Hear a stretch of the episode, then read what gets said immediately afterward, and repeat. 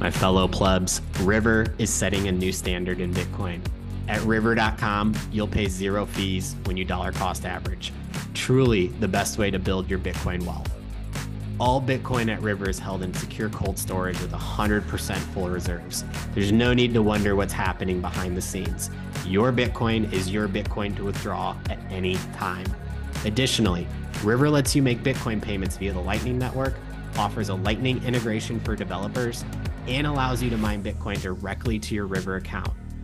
River has a level of service that is unheard of in this industry, including phone support, private client advisors, and the ability to designate beneficiaries to inherit your Bitcoin wealth. River has become the premium name in Bitcoin that anyone can easily access. Sure, you have a place to buy Bitcoin, but have you tried River? See and feel the difference at river.com and the River iOS app, the preferred partner of Bitcoin Magazine my fellow plebs. Today's podcast is also brought to you by Moon Mortgage. As the world moves increasingly towards the mainstream adoption of Bitcoin and other digital assets, Moon Mortgage makes it possible to materialize your assets into real estate. Through the collateralization of mortgages with Bitcoin and other digital assets, Moon Mortgage will be launching lending solutions to allow investors to easily leverage their assets to purchase investments in owner occupied property Moon Mortgage's crypto mortgage will be launching soon for home buyers in Texas, Florida, and Colorado, and will also be open to investors in most states across the U.S. for investment properties. Welcome to the future of mortgages. Visit moonmortgage.com today to register and learn more. Moon Mortgage Residential is registered with the NMLS under number 235334.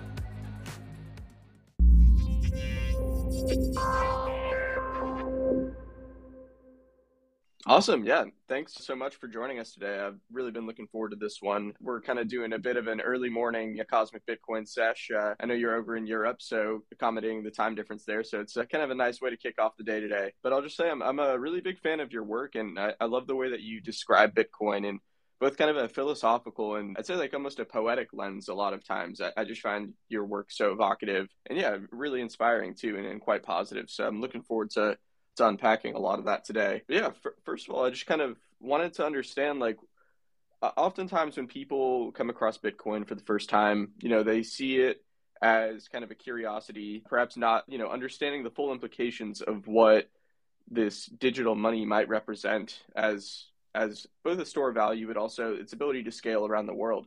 Um, and so first of all, I would just be curious, like when you first saw Bitcoin, did you recognize it as money? And I guess that kind of also relates to did you understand the significance of money? Like I know CK, my co-host, who's not with us today, he he often talks about how Bitcoin causes people to become more financially literate. Like fiat under fiat, everyone has to be, I guess, financially illiterate for for the system to continue functioning. I would argue. So yeah, I guess quite a few questions there. But overall, like, what was your your first impression of this technology? Well, first of all, thank you for all the compliments. It warms my heart a lot to hear that, of course. Yeah, I love what I do and I keep on doing it. It uh, shows. I think your passion really comes through. Thank you. Well, I first discovered Bitcoin somewhere like 14, 15, maybe, maybe even earlier. I didn't really deep dive into it until 2016 when I took a course and, and started to try to understand it properly. But the question when did I realize it was money It's sort of it's I'd like to I'd like to flip that instantly here and say that it's not money. it's it's just an agreement between people on a fixed set of rules with which we can uh, interact with one another. In a way, it's money if money was perfect. In the collective understanding of the word money, we never had anything that was absolutely finite and also at the same time abs- infinitely divisible or for any practical purposes infinitely divisible. So we never seen anything like this before. And the notion of bitcoin being money might have been a it might have been a, a, a bad thing from satoshi and company to market it as money in the first place if they would have just instead marketed it as a funny set of mathematics with which we can interact with one another, then maybe all of these misconceptions about that le- legislators and so on have about it could have been avoided if we had never used the word money in the first place. Because I, I think Bitcoin transcends money and even assets or everything. It's it's it's just a, a, way to use information to you know make come to life a a rule set that is not changing unless everyone agrees that a change is in order. In other words it can only ever get better and never get worse because everyone needs to agree that the the change is for for the better. And we never had anything like it before. So so I, I keep on to figure out what it is and what it will do to to humanity. And the deeper i dig the the more insanely bullish and optimistic i become. No likewise absolutely. And i, I think that's it's such a, a foreign thing like trying to understand i mean first of all like predicting the future is an impossibility but but secondly like this is such a new capacity for humanity. We've never had this ability before. And i think one way that that you describe it is you know, let me just pull up the quote in, in independence reimagined you just write absolute absolute mathematical scarcity achieved by consensus in a sufficiently decentralized distributed network was a discovery rather than an invention it cannot be achieved again by a network made up of participants aware of this discovery, since the very thing discovered was resistance to replicability itself. And I think that, I mean, it's just such a mind blowing concept to think about. Like, we're instantiating resistance to replicability within information, which has never been possible before. And it's, I mean, Michael Saylor has, has such a, you know, a profound way of describing what digital energy is, but it's, it's this like very strange melding of the physical world into the digital. And yeah, it's just, I don't know, it's just so mind blowing. And I think uh, a way that Gigi describes it is we're, we're a bunch of blind guys trying to figure out what an elephant is by using our hands and kind of feeling around in the dark. And it's just like, what what is this thing that we've you know we've found and perhaps discovered as as you say rather than invented so i i think that's a thread i'd really like to pull on is like what is the difference between a discovery and an invention? Like what what makes Bitcoin discovered? Like was versus you know concocted? Yeah, that's a very good question. Uh, I mean, the I I'd say that like the of course the the Bitcoin white paper was written by someone or a group of people. And that started the whole thing. And Satoshi, whoever that was, started mining, paused his mining for two weeks, and then continued mining when the when the next miner came online in order for the uh, you know immaculate conception to happen, competition to be fair, and and then disappeared after a while. So I think what we call Bitcoin today is not necessarily what was intended in the first place, nor what whatever someone's opinion about what it should or should not be, but it is something that has emerged out of these concepts. And like the for me, the the big turning point and the, the, the thing that really cemented my my ironclad belief in that this thing actually is actually real was the the block size wars and the SegWit 2x hard fork that never happened back in 2017, which proved that the users were in control and not not the people making fiat money off of the name of Bitcoin. So so in the same way, I think human intelligence emerged from some uh, simpler phenomena or how life emerged on earth from simpler things. Bitcoin emerged in the what we call bitcoin today emerged out of this cypherpunk movement at some some point. I don't think there's a clear point in time. Well maybe when the segwit 2x hard fork was denied but it's it's sort of a fleeting thing when when this thing actually became what we call bitcoin today and I believe there's a point in time where we'll see the last ever fork in Bitcoin, and no one knows when when we've passed the last one and we can never implement a new one because the hurdles to do so is just too big and everyone thinks Bitcoin is fine the way it is. Mm-hmm. So uh, yeah, like like like life, it's it's very hard to define what it is, but it is something, and it is not in that sense, it's not an invention because an invention is a very specific thing. Like the screwdriver is an invention and it has a very specific purpose and does a very specific thing. But Bitcoin is much more than that and does different things to different people. It touches absolutely everything and everything that has to do with human interactions. And I find it insanely fascinating. Yeah, Chris, I see you have your, your hand raised there, but I just wanted to riff on that real quick. Is I, I often think try to think about like what the point of Bitcoin is. Like obviously it has an objective function to adhere to its emission schedule and churn out a block every 10 minutes. And and that really at a fundamental level, that's that's what it's trying to do. But I think there's also like this there is like something deeper in trying in what Bitcoin represents for us. And I think at the end of the day is it's and I've, I've spoken with Aaron Segal about this on on Cosmic Bitcoin before, but it's a, a medium for like uncovering new information in the world. And I think, you know, I, I don't know how to, to say this too articulately articulately, but I think it's it's for helping people understand themselves and their place in the world. And then you know we can mm-hmm. bring all of our, our perspectives together in kind of a much more like a, a higher fidelity manner. And so i don't know I, I i just try to that's like what kind of keeps me up at night is like what is what is the purpose of bitcoin? And i mean I, I think that also just makes people try to understand too like what what are the values that we hold to? Like what ends are we trying to achieve? What what do we truly value? And i think that's kind of one of the radical recapitulations that Bitcoin engenders is like ha- having people understand their values rather than just kind of you know walking through life you know under fiat where I think uh, oftentimes like a lot of those value judgments are kind of not front and center but when you have kind of this individual sovereignty it really brings them to, to the forefront. And I think that's something I want to kind of unpack with you a bit more too is like what what kind of values does does Bitcoin engender in people? Like, what does it mean to to be a Bitcoiner as well? So I guess I'd like to yeah just kind of start with that. Like, to, I know you've spoken often about your experience interacting with Bitcoiners, but I would just love to hear a little bit more about that.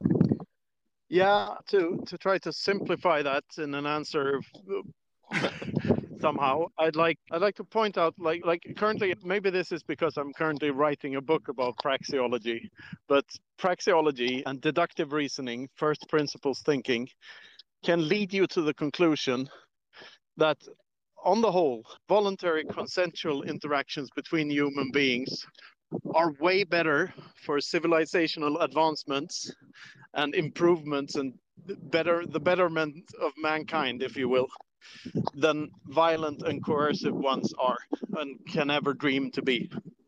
Like the systems we've lived in so far are are flawed, all of them, because none of them have sound money in their base layers. But it was pretty obvious in hindsight that you know the American Constitution was a better way of, of cooperating between people than what than the communist communist manifesto was.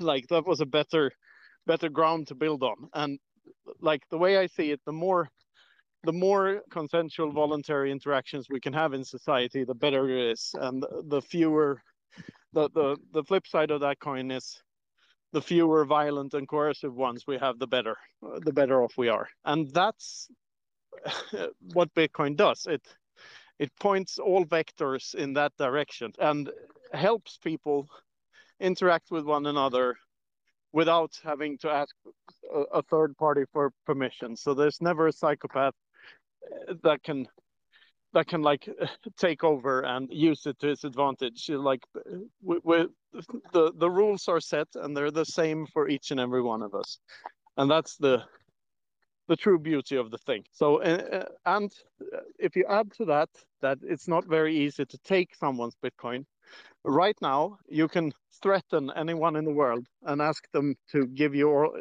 give you all their bitcoins. But you can never you can never know that they actually did that because they can have more bitcoins than they gave you even if they give you a large sum of bitcoins. Well if they give you 21 million you can be pretty sure that they gave you all that they had but chances of that are pretty small. The point is that that in itself reduces the incentives for violence on every layer of society. It, it moves the Schelling point for violent behavior. So it makes it harder for rent seekers and and people who live off of others, the, the, the who live off the fruits of other people's labor, it will they will have a harder time doing so in, in the future and in a Bitcoinized world. And I believe we're past the point where we can where where any one of these leaders or whatever can turn this thing off or like where we can stop this hyper Bitcoinization from happening.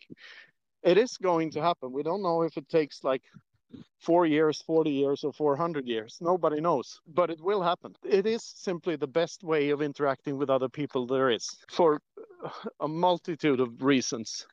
So, so I think that the, the, the main thing that makes us as a species better to one another that we, we're, we're not incentivized to be violent at all anymore in the long run. And if you add to that everything else that is beneficial, that that we will lower our time preference because because we have a deflationary asset instead of an inflationary one, so that we will value quality over quantity in the future. That's a massive benefit for everyone. Will make us less consumerist and more Buddhist, if you will, or stoic. I think slowly but surely it kind of leads people to the insight that the philosophical insight that that which they can do without they own.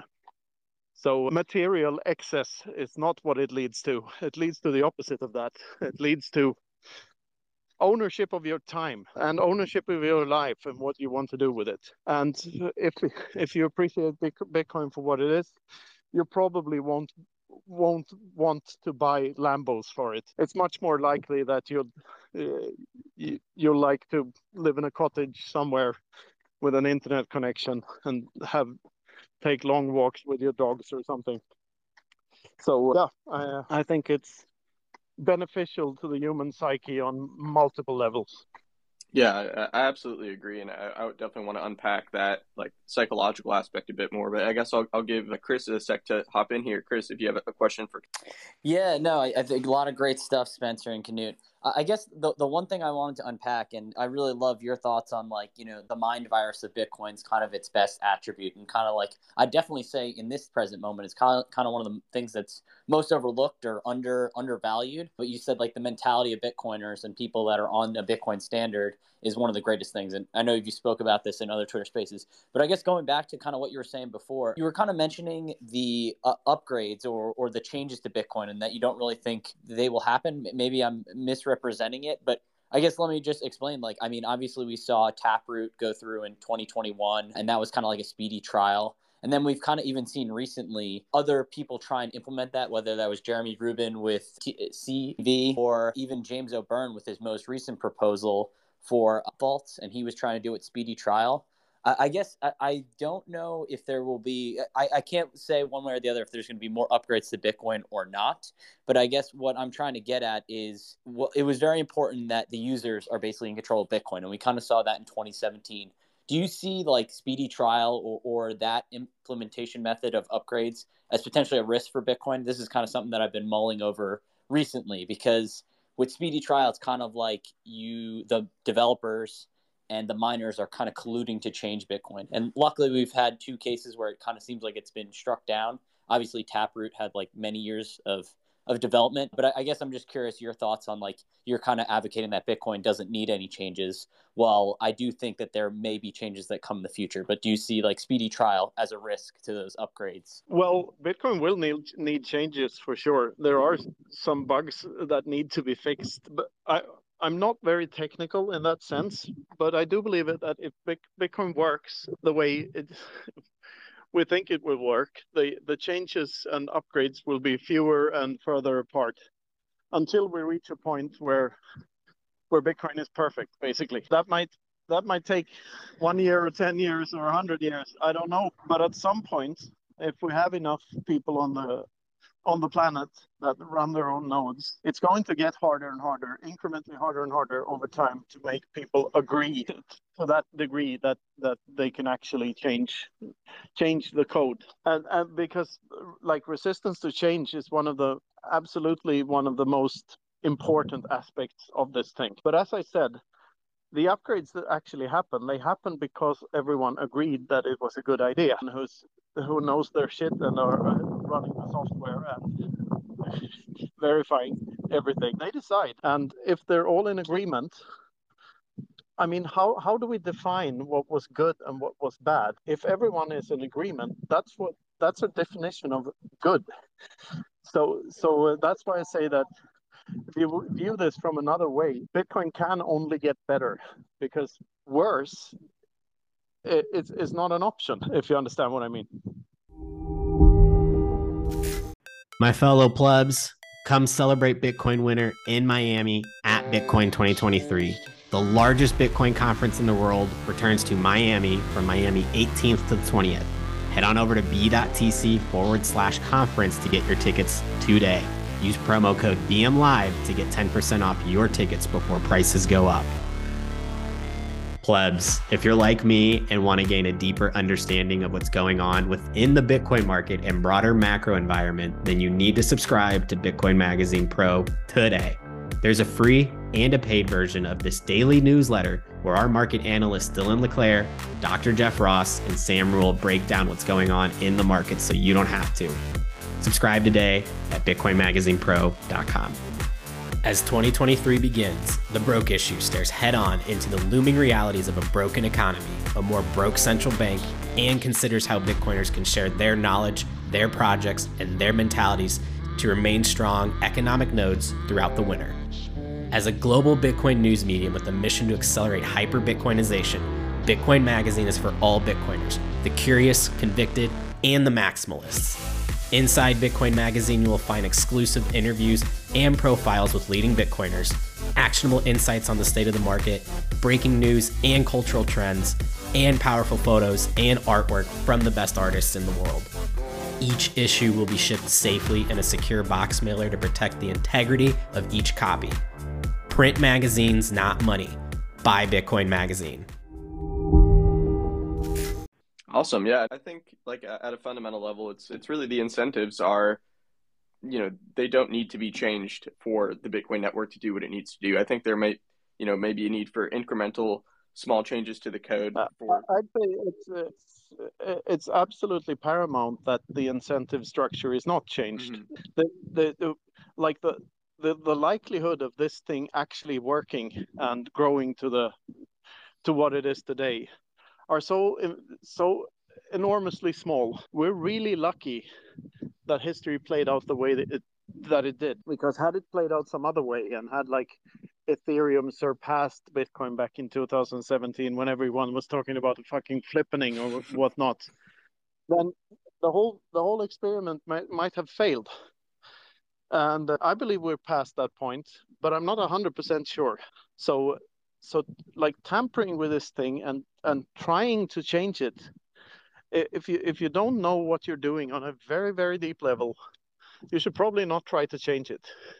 You and if you're running your own node and like if if you don't if you're unsure about an upgrade just run the software you're already running. Like don't don't try to change this thing and destroy it. Having said all that all the later changes that have been done are soft forks and they are optional, at least to a certain extent. I mean, I don't like the ordinals and that kind of behavior, but then again, I'm I'm gonna, you know, I, I don't care what you pay, but I'm gonna fight to the death for your right to pay it, as as Giacomo paraphrased uh, uh, Voltaire or Evelyn Beatrice Hall. The thing is, those those noisy things might be a thing right now, but in the long run, Bitcoin is going to be way too valuable. The on-chain transactions are going to be way too valuable for for people to play with it in that sense and put put pictures on it and stuff. You, you know, all right now, you if you take any point in time, if you take right now, you have a chance at getting a message into the next Bitcoin block. And that window is 10 minutes on average at each and every point in time. So if you want to put anything in the next Bitcoin block, you have 10 minutes to do so. And then after those 10 minutes have passed, that chance is lost forever. And you can't, no one can, no one can alter that. So, so, so time space, as I prefer to call it, instead of block space, I think it's a vastly underpriced asset because you only have this this 10 minute window every 10 minutes to do something with it And after that, that that time has passed, and you can no longer claim to be the guy that put this funny limerick or whatever in that block or, or made this funny transaction, whatever. Still, I, I think that the, the ordinals and such, and you know, these experiments are proof of how early we are. We still are in Bitcoin.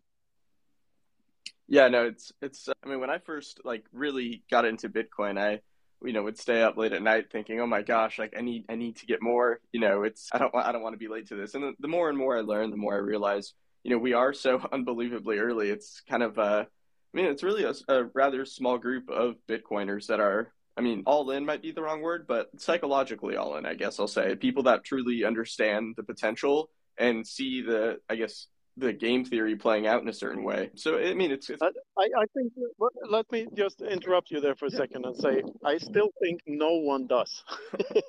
I think no one knows what this, this thing is. So, saying that you know what it is, it, it's, it's like it's it's the arrogance that comes with being a human. We say that we can fix climate change or we say that we can colonize other planets and stuff. We just don't know. Like admitting that you don't know is in my book a, a, a virtuous thing. And we don't know what Bitcoin is. We don't know what Bitcoin will be. We know that it can be extremely beneficial to us if it stays the way it is. And that's enough.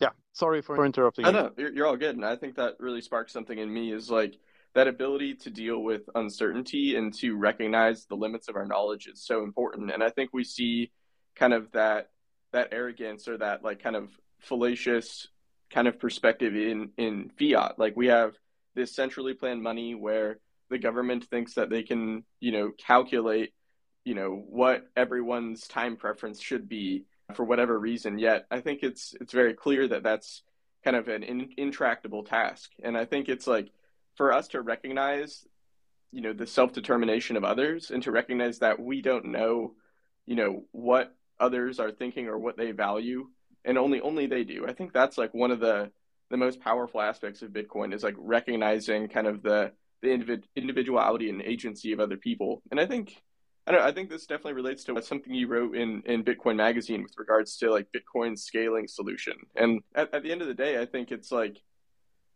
how do I put this? I think I think it really does help people interact harmoniously to let them, you know, self determine is kind of a way of putting it. And um, I guess I'll just say we had we had Nozomi Hayase on on Cosmic Bitcoin recently, and and she talked about you know Bitcoin is love, and I think it's just such a powerful idea and really encapsulates what we're trying to do with you know individual exchange. And yeah, I would just love to get your thoughts on like you know the role of I guess having boundaries between people, the role of allowing exchange between people rather than kind of coercion. You know, how, how do you how do you think about that?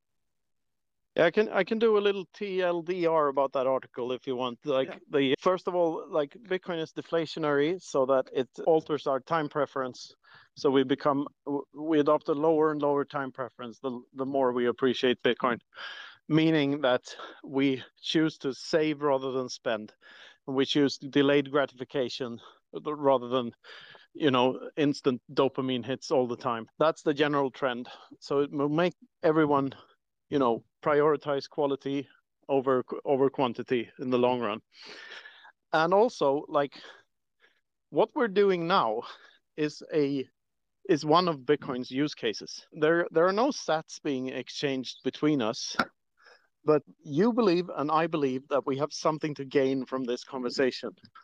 So I, would say this conversation is a trade between between us and, and everyone in this room. Everyone in this room who voluntarily gave up their time to listen to this bullshit did so because they believed there was something of value there. And it's related to Bitcoin. So I'd say this is an aspect of Bitcoin too. The the the idea of Bitcoin and the word Bitcoin, whenever whenever anyone hears it, it gets hammered into their brains more and more. And at the end of the day, that will lead into number go up at some point. Furthermore, if you have if you've been in the Bitcoin space for a while and if you interacted with Bitcoiners, you probably noticed something that I noticed, and that is how friendly everyone is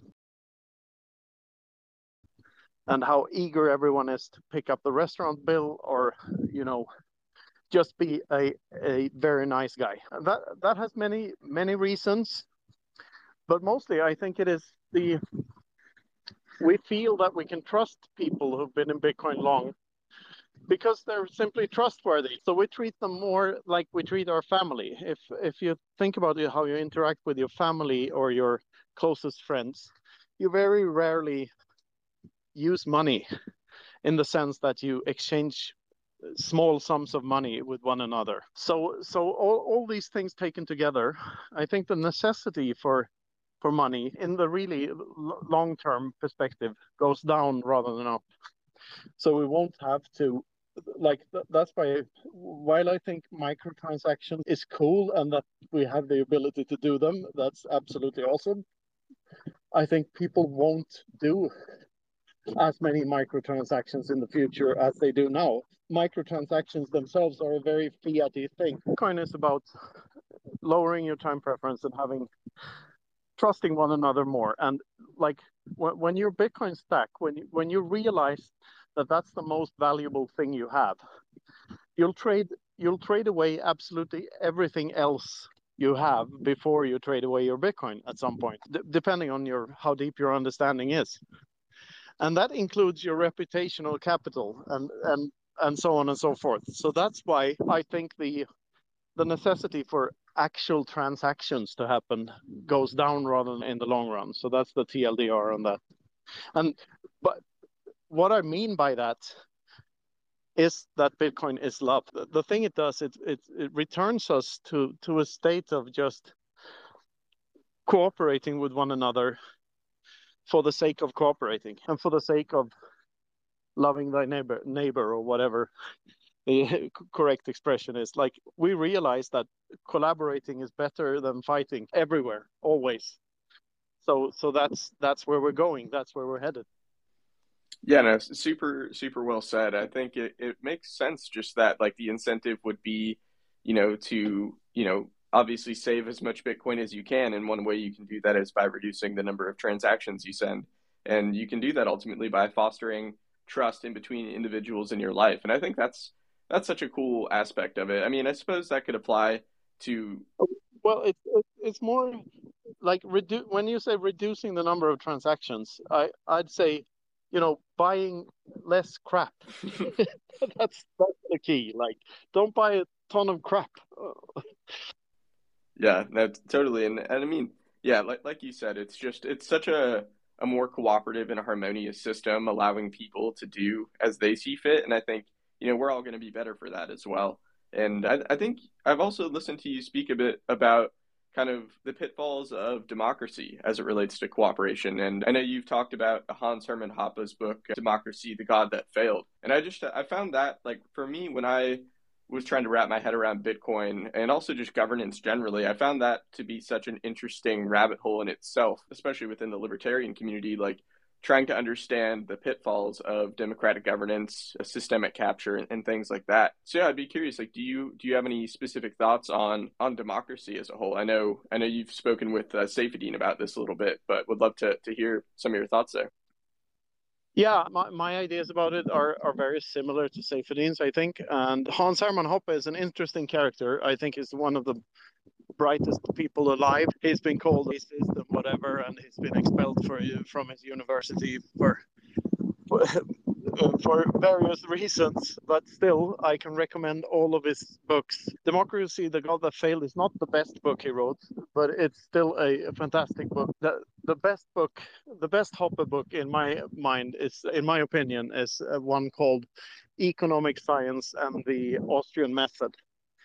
Uh, it's not a very sexy title, but but still, that's very good. Yeah, the the no, no one ever questions democracy, or very seldom, because we're all spoon fed the idea that this is the ultimate way to govern society from from a very young age. And we're kidnapped from our parents for 8 hours a day for 12 years at least and being spoon fed this narrative and having it hammered into us almost every day during during those 12 years. So so it's very hard to to find what's it's just like money. It's very hard to find what's wrong with a, a systemic issue from within a system. Uh, we all live in dem- democracies. I, I bet you that everyone in this space is living in a democracy or some sort some form of it. And we all have our ideas about what a democracy should be and what it shouldn't be. And and we're all disappointed in whatever democracy we're living in because it's not delivering the goods. And the, the, the basic thing we forget to ask ourselves is what is the ethical foundations behind this way of governing people? Like why why does a popularity contest every four years make theft less immoral? And that that question is very hard to answer from a first principles perspective because it it simply doesn't. It doesn't matter if you have a popularity contest. Taking people's stuff and being violent to people is still wrong always. And we would be better off if we didn't do it but people believe that taxes are good and that we need them in order for society to work. What they don't see is what kind of society we would have without them. And if you count all the taxes, including the inflation, the tax rate is over 50% in every in every country in the world because uh, all of our inter- economies are intertwined and connected. So every time you buy something from another country, all the taxes that were uh, that all the workers and all the companies and everyone in that supply chain had to pay were there too. So you're also paying for those taxes. You're paying an enormous an enormous part of everything you buy goes to taxes somewhere. If you follow the money, truly follow the money all the way, at least 50% is taken away. I would say it's closer to fucking 80% if you count everything. And the thing about taxes is like if you have an entrepreneur that grows an apple tree and sells the apples and makes a profit so that he can buy another apple tree and sell the double amount of apples next year. He can buy, after the second year, he can buy two new apple trees and expand his business. So the third year, he has a fourth apple tree.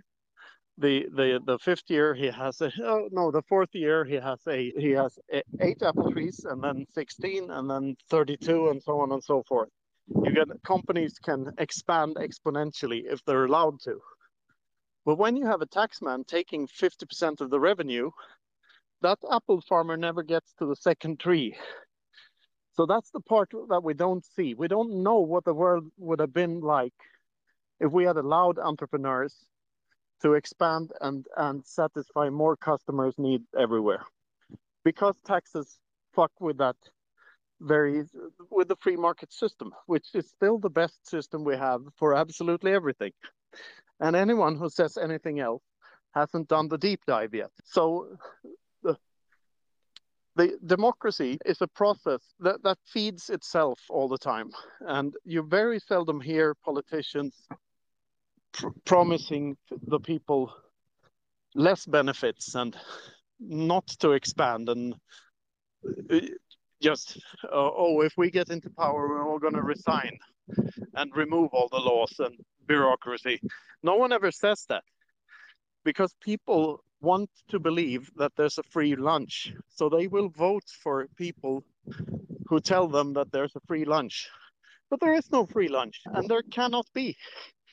All that happens is that when you vote for a person that says there's a free lunch which every party does in every country is that you give them more power and them more free lunches. They're the ones getting the free lunch. So, and I see so many sad things about democracies. Like when you have a, a social security policy, for instance, you, you and you you take from the rich and you give to the poor by by force, so by taxes. The thing you're doing is that you're incentivizing people to be poor and disincentivizing people to be productive. So the outcome will be fewer productive people and more unproductive people because it's now profitable to be unproductive. If if you can get a fixed amount of, especially when Bitcoin exists, if you can get a free amount of fiat every month from the government, you can just pour half of it into into Bitcoin and then you know do whatever with the the other half, and uh, start your own little Bitcoin business on the side while while the government is giving you someone else's money. I mean, there's so much wrong with it, and but we're we're told all the time because these things grow like cancers. Like the the we give the power to the biggest party, but the biggest party consists of the votes uh, like of, of people who said the most populistic things and promised the most free lunches and their voters are comprised of people who cared more about belonging to a group than what that group actually thought individuals individualists don't vote for big parties generally. Collectivists do, and tribalists do. So you get collectivists will always win elections. Elections are in themselves a very left wingy thing because they favor groupthink over individualism. Uh, and all of this is bad for everyone, but but we're told it isn't. Be, because the people who benefit from it or think that they benefit from it by by rent seeking and taking other people's money they're the ones who get to call the shots and get to you know control the narrative and tell us that this is the case. So yeah i believe democracy is one way of governing societies but i don't think it's an ultimate way of governing societies by any stretch of the imagination and I think with, with Bitcoin, we have a shot at changing this because now we can interact with, with one another without rulers. So we don't have any self proclaimed leaders that kidnap us from birth and tell us what to do. That that is all going away on a Bitcoin standard. At least that's what I hope. and all the vectors are pointing in that direction if you look closely. We have this chance now. And I also believe, I try to be an optimist. I, I believe that social media and video conferencing has made the planet a very much, very much smaller place. So when you can when you can collaborate with people by the click of a button anywhere in the world, you realize how ridiculous borders are and you realize how ridiculous it is that that guy over there on the other end of my screen is operating in a society that has a different rule set than the one I'm in has. It's just it's just absurd that we should you know have different rules applied to us. We're we're, we're both people. Like it, it all becomes ridiculous. So if you don't want this dystopian constant boot to the face type of future, Orwellian thing. If you don't want Nazis on the street, don't be a nationalist and don't be a socialist. Like, be yourself and take responsibility for your actions and try to opt out of all of these corrupt systems as much as you can. Yeah. No, it's, it's... end of rant. no, that that was awesome, and I, I think one thing you said there that's super important is like kind of the difference between like what we see today and what could have been. I think that, you know, there's this argument made by people who are, you know, pro state and they say, oh, you know, we need the state to build the roads and to quote unquote provide services. But they don't see the world that could have been if there wasn't this redistribution and, and destruction of wealth. You know, when you have taxation stealing people's money and then allocating it to, you know, mid level bureaucrats who, you know, I mean, I, I, myself got a liberal arts degree, but you know, who have a liberal arts degree and are trying to like run a complex system that's like, you know, far beyond their capacity to be able to centrally plan it. Like, it, it really is an impossibility if we're like thinking at the largest scale. And yeah, I think it's like it really makes me think like, what will a future on a Bitcoin standard look like? And something, you know, obviously you've you've popularized you know, Bitcoin is everything divided by 21 million. And I mean, I think that's that's incredibly profound. And you know, everyone often talks about Bitcoin as well as as number go up technology. But I've also heard you say, you know, Bitcoin is is number go down technology. And I think that's a really great inversion. and really. Uh, I think it really shows the benefit of you know a non-inflationary economic system, like what what that does to our ability to economize. So, yeah, I mean, I would love to hear your thoughts on like what a Bitcoinized world will look like. Like, what does it really mean for everything to go down forever? It means a lot of things. Like, and I think it's impossible for any single human to understand what that is because it's it's so vastly different from what we're living in now. I would say it's it's not mathematically speaking, it's not minus what we're living in now. It's one divided by what we're living in now. So it's the literal inverse of what whatever this is. And yeah, like I said before, I think the necessity for money goes down.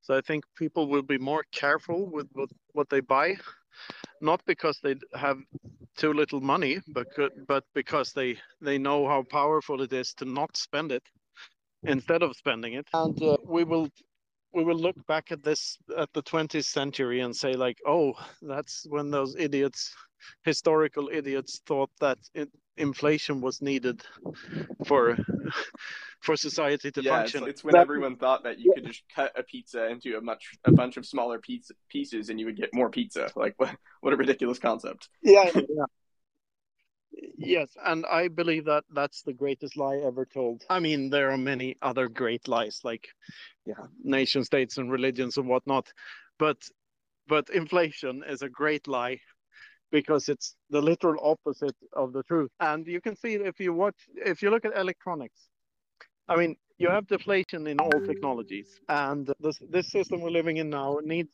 inflation to match that but the deflation in technology is exponential. This is what Jeff Booth talks about all the time.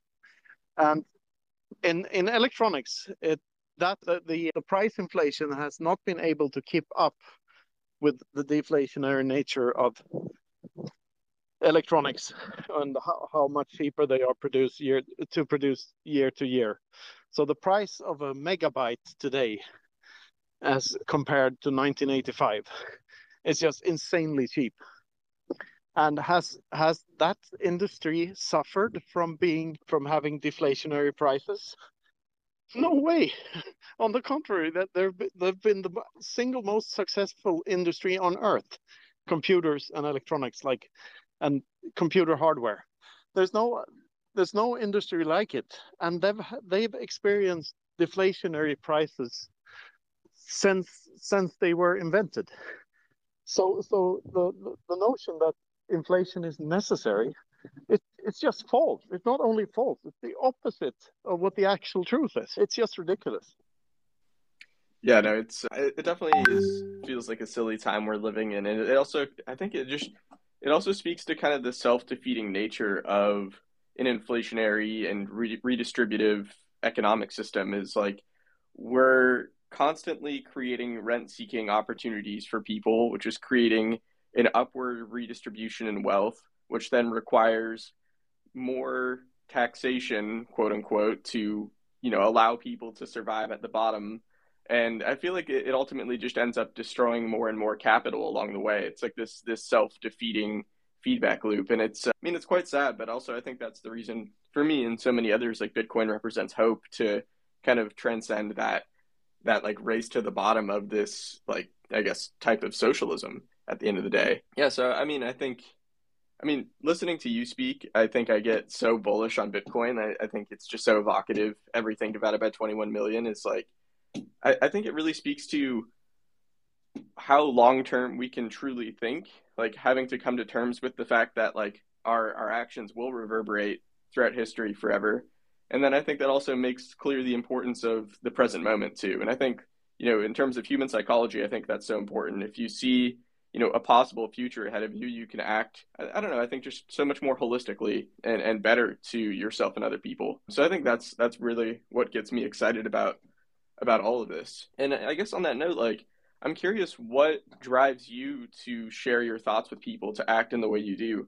I mean obviously you could just sit on the side and stack bitcoin and keep to yourself and you know keep a low profile. But i mean it seems you've been incredibly motivated to to put yourself out there. So i'd be curious like what how do you think about that in your life? Yeah, well, I, I started writing just for for my own amusement, but then my writings got appreciated and more and more appreciated. And I, like every other human being, I like appreciation, and I like, you know, having all this love around me. I, I I'm not ashamed of that. On the contrary, that that sort of fuels my fire and wants wants me to to do these things more and and to to talk with people. And now, now I have this Freedom Footprint show. I don't know if you've heard it. I, I have a Bitcoin pod or a Bitcoin philosophy podcast together with Luke the Pseudofin.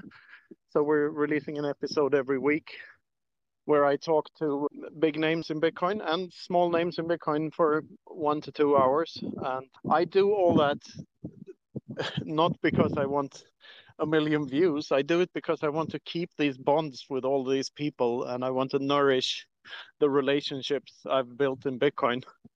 Because at this point, like for me, you know, discovering Bitcoin like in my early early 40s and having this big change in my life happen, it feels like a second chance to, to make something of myself and i'm just going to grab it by the balls and, and see where it leads because it's i'm going to regret it forever if i don't. So and so far it, it has taken me to i mean uh, to places i never thought i'd i'd see and situations i never thought i'd be in i mean i'm i'm i'm still not wealthy by any stretch of the imagination but I know a billionaire, a prince, and a president at this point. Like, so what? and all of that because I rambled about Bitcoin. So, so I'm just having a hell of a ride and having fun. So, uh, yeah, that's enough for me. And I, I, I don't really care about, you know, fortune and fame. I just, I, I just want to do what I love doing and uh, hang out with people that I I trust and I believe to have sound ideas and have interesting conversations with them. That's what I love to do. So that's what I try to do most. Yeah, no, I mean, I think we're all better for it too. Like, I, I, I love listening to and reading your work. I think it's, I mean, it's super educational, but it is, it is fun. Like, and I think that's for me, like one of the things Bitcoin has reintroduced into my life is like this proclivity for spontaneity and self-expression. I think under a fiat standard, like you're so like there's kind of this specter hanging over you of you know potential deplatforming but also just like this kind of overwhelming surveillance and kind of this chilling effect on people's willingness and proclivity to express themselves. And i think at the end of the day it's like when people don't have to be thinking through you know every last consideration of their action and can just express themselves i think that really leads to like much healthier social dynamics as well and like yeah for me like i i was you know, I didn't really relish the idea of being a public persona, but like as I came into Bitcoin, I was like, you know what, that that sounds pretty fun. Like let me give it a go and and kind of be spontaneous with it and see where it takes me. And I think I think everyone could be well served to like incorporate more of that into their lives. And I mean, I think you're you're a great example of that. You know, you're you're having fun and you're you're talking about about Bitcoin and doing the things that that animate you, and you know, it's taken you quite a long ways. So I think, I mean, for me, that's that's quite inspiring for sure. Well, thank you. I mean, it is a double-sided coin. I mean, I, I'm pretty okay with the uh, attention I get now, but like having that 10x or 100x, so I'm all of a sudden like a famous person. I, I wouldn't want that to happen. I don't think so, because I mean, stuff can get pretty overwhelming pretty quick if if you have a, a, a fast rise rise to fame fortunately, we're early in Bitcoin, and Bitcoin is still pretty small. So, yeah, I guess at some point I'll just stop traveling around the world and you know be with my family a little more and hide away somewhere. But uh, and the thing the thing with attention and having a reputation and all that is that you you can't take it back. You like you can't reverse the process. So uh, so people should think twice before they throw their name out there. I I attached my name to my stuff because I just read Skin in the Game by Nicholas Taleb, and uh, that book inspired me to to do that because I knew that if I had something to lose, that is my reputation, my work would be better, better off for it, and I think that worked for me. I mean, I take more pride in my in my writing because I attached my name to it and I wanted to, you know, be public about about what I thought and all that. So, but it's definitely a double-sided coin. I encourage people who want to be anonymous to be anonymous. I mean, you can you can you can still have a. Uh, many of my best friends in Bitcoin are anonymous, like Fractal or Didi or whoever, and they can do the same thing from an anonymous account. So if you can if you can keep that privacy, it's it's probably for the better. It's not for everyone to be known. Yeah, but each to his own, I guess, and it's a personal decision. Yeah, and, and I mean, listening to you there, I I think like I, I don't know if anyone necessarily or well-adjusted people relish the idea of, of being famous. I think that sounds like a large burden that might, you know, reduce your quality of. But as far as like your, your plans for the future, is there there anything is there anything that you're working on or new ideas that you've encountered that are that are inspiring you? Anything you know your fans can can expect from you going forward? Well, right now I'm working on a praxeology book, and when I'm done with that, we're turning that into a course on Emerlyze app. Emerlyze is a fascinating new Bitcoin project. It's a cross between Udemy and the Lightning Network, basically. So you you can sell courses for Sats, and you can do that in because it's the Lightning Network. You can do that in any way you want. You can give Sats back if people finish the course, and so on and so forth. And you can give bad badges on public-private key badges and awards to people. So so looking forward to that project a lot. And then I'm doing quite a bit of traveling this year. So I'm going now to Germany this weekend and then Bergen, Norway the weekend after that. Sydney in April, another place in Germany in April, Miami in May. Hope to see you there. And Sydney, no, I said Sydney already, I think. Yeah, Prague in June. Yeah, in uh, is that in September, October? I can't remember. And then there's in India, Bitcoin for India in Bangalore. So I'm going to a lot of places and you know trying to connect with bitcoiners and i'm basically throwing things at the wall and see what sticks at this at this point and trying to hop onto the things i find interesting and funny fun to do. So who knows? I just released the uh, rehash of my old two books sovereignty through mathematics and independence reimagined is now available as bitcoin sovereignty and independence with the hardcover and everything and a forward by Prince Philip of Serbia. Oh, wow. Very cool. So, so, so check that out if you want. It's it's pinned on my profile. So that's that's the current thing for me. And apart from that, working on the praxeology book and trying to come up with talks for all these con- conferences. And yeah, we'll see where it leads. Awesome. Well, if, if that's the current thing for you, I, I support the current thing is, is what I'll say. But I also, yeah, highly recommend everyone check out Knut's work, Independence Reimagined, Sovereignty Through Mathematics, and Bitcoin, everything divided by 21 million. Um, Knut also has just some amazing podcasts out there. Have been super inspirational for me, I'll say. And yeah, I really look forward to meeting you in Miami. I'll be there May 18th through 20th with the rest of the Bitcoin Magazine and Bitcoin Bitcoin conference teams. It's going to be a lot of fun. I, I, rec- I highly recommend everyone save 10% on their tickets. Use code COSMIC at checkout. You can also get 10% off everything in the Bitcoin Magazine store there. So magazines, Bitcoin art, merch. It's pretty yeah, it's going to be a lot of fun. A really high high signal, low noise event. I think the people that are that are attending are going to be people building for the long term. So should be should be a blast. And yeah, Knut, Chris, anything else you guys want to leave our audience with, or we we get to wrap it here? I'm good. I'm good on my end. Knut, anything else? I'll kick it over to you.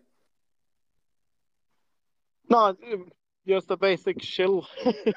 Check out knutsvanholm.com for my merch, and you find my books at consensus.network or bitcoinbook.shop. That's where you can pay pay pay them with Bitcoin, pay for them with Bitcoin. And yeah, check out the Freedom Footprint show if you haven't yet. New episode every week, and yeah, we're we're having fun there. So hope to see you all at one of the conferences and uh, keep keep doing Satoshi's work. Yeah, take care everyone. This this was great fun. Thank you for letting me rant about this and that for so long. Anytime. I, I love to hear it. Thanks so much for coming on, Knut. I look forward to uh, meeting you in Miami. Going to be a blast. Cheers, everyone. My fellow plebs, come celebrate Bitcoin winter in Miami at Bitcoin 2023 the largest Bitcoin conference in the world, returns to Miami from Miami 18th to the 20th. Head on over to b.tc forward slash conference to get your tickets today. Use promo code BMLive to get 10% off your tickets before prices go up. Plebs, if you're like me and want to gain a deeper understanding of what's going on within the Bitcoin market and broader macro environment, then you need to subscribe to Bitcoin Magazine Pro today. There's a free and a paid version of this daily newsletter where our market analysts Dylan LeClair, Dr. Jeff Ross, and Sam Rule break down what's going on in the market so you don't have to. Subscribe today at BitcoinMagazinePro.com. As 2023 begins, The Broke Issue stares head on into the looming realities of a broken economy, a more broke central bank, and considers how Bitcoiners can share their knowledge, their projects, and their mentalities to remain strong economic nodes throughout the winter. As a global Bitcoin news medium with a mission to accelerate hyper Bitcoinization, Bitcoin Magazine is for all Bitcoiners the curious, convicted, and the maximalists. Inside Bitcoin Magazine, you will find exclusive interviews and profiles with leading Bitcoiners, actionable insights on the state of the market, breaking news and cultural trends, and powerful photos and artwork from the best artists in the world. Each issue will be shipped safely in a secure box mailer to protect the integrity of each copy. Print magazines, not money. Buy Bitcoin Magazine.